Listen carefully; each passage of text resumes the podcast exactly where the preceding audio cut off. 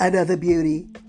Yes, that's what uh, Trump, hence the bad impression, called Jon Sopel because he was a BBC reporter during a, um, a question and answer session in the White House. Um, and Sopel has remarked on that ever since. There's a sense of sort of me, it's an outrage. And Jon Sopel is so interesting because he isn't someone who takes everything with equanimity. I well remember him, I may be misremembering this, but I, may, I well remember him after he'd been presenting the Sunday Politics show on the BBC, making way for Andrew Neil to have a revamp of the show and, and doing it with rather a bad grace at the end of his last show. I seem to remember. I mean, I'm not surprised, it is Andrew Neil we're talking about, and actually, he had done a rather good job, Jon Sopel. So it's not about all sunny stuff and nice and, you know, people like, um, oh, what's her name? The, the BBC one, who had, you know, that one. Laura Kuenssberg, that's her.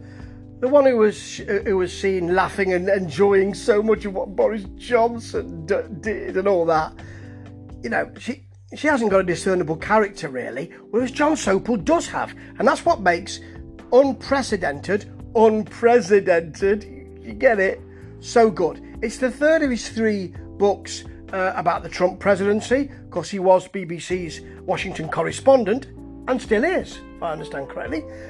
And this one covers the period um, from, I suppose, towards the end of the Trump presidency. How good it sa- how good it sounds to say towards the end of the Trump presidency, and the um, the lead up to the election and the election itself and election night, and it has a little introduction about what happened subsequently at the Capitol building after that. It's a really good read. It's got. It, it, it doesn't say, I don't think it says you couldn't make it up. It might say that on occasion, but generally that's the general feeling of this. Um, you know, one of his other books, uh, which is a, a Year in the Circus, explains how the White House should work, and then shows how it didn't didn't work with um, Donald Trump at the helm.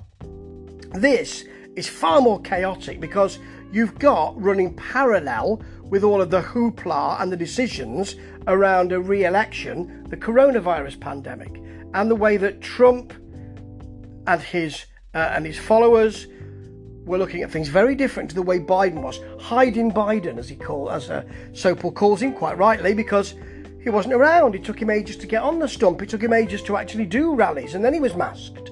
But it was a really good way of doing things. It's, this is this is unfolding at the time, so he does posit the theory that all you need to do is let Trump have as much ground as he want because he will show how. Um, unconnected to certain parts of the American populace, he is. It, and it's a dangerous strategy to allow him so much room. So we do get from the diary dates, you get quite a lot of personal stuff with uh, with Jon Sopel as well, and we talk about him. Uh, he, he talks about him presenting um, the Today program, and he's linked to the BBC, and that's always nice as well. And it stands in sharp relief to the stuff that's going on during the campaigns and the stuff that was going on before the campaigns and the president uh, getting coronavirus and it being rather serious, it seems, and all of that, and election night. And the way that, he, you know, it, it takes several days. It's not like in Britain. It takes several days, and we know the story of this. Trump thought he was ahead because people were voting for him. Uh, but then when the postal votes were counted, because Biden had said to a lot of his supporters, don't go and stand in a queue, do it by postal vote if you can. It'll be safer for you. Why didn't the Trump team understand that when the postal votes are counted, which they do afterwards in uh, in America, you might find that your lead diminishes? Why didn't they know that?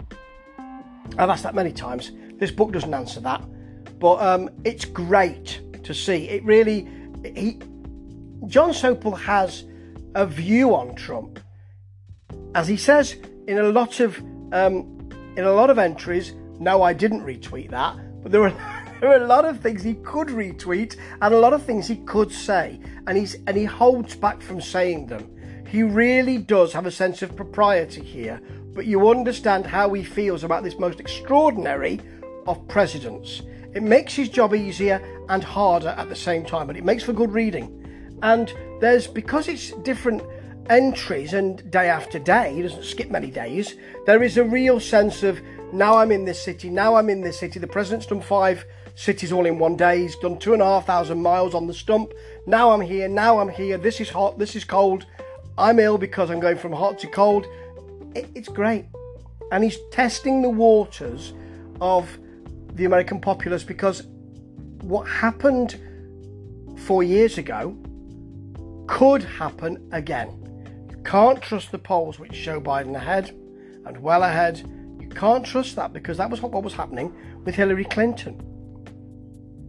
So it just shows that nobody really knows what's happening. And after four years of a Trump administration, certainly America didn't know what to think of this. It is actually quite not laudatory, but he doesn't just say, "Oh, Trump's a, a Trump couldn't do this, he couldn't do that, he was awful at these things." He actually says, "You have to give it to Trump. People love him, and he did do these things, and he's very strong in this area. So it is quite balanced, but there's always that feeling that this is not quite right." And I was called a beauty, and I mentioned it several times he does mention it several times, and there is a sense of outrage about that, and a sense of outrage that what people expect is not being followed. He doesn't need to do too much reporting. The extraordinary stuff is there anyway, and it is a really interesting and page turning read. It, it's great, and Jon Sopel has a personality which I enjoy anyway.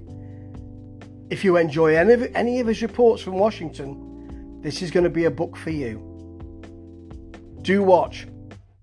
Do read, should I say, and do watch his reports, because this book is actually a bit of a beauty. Ta ta.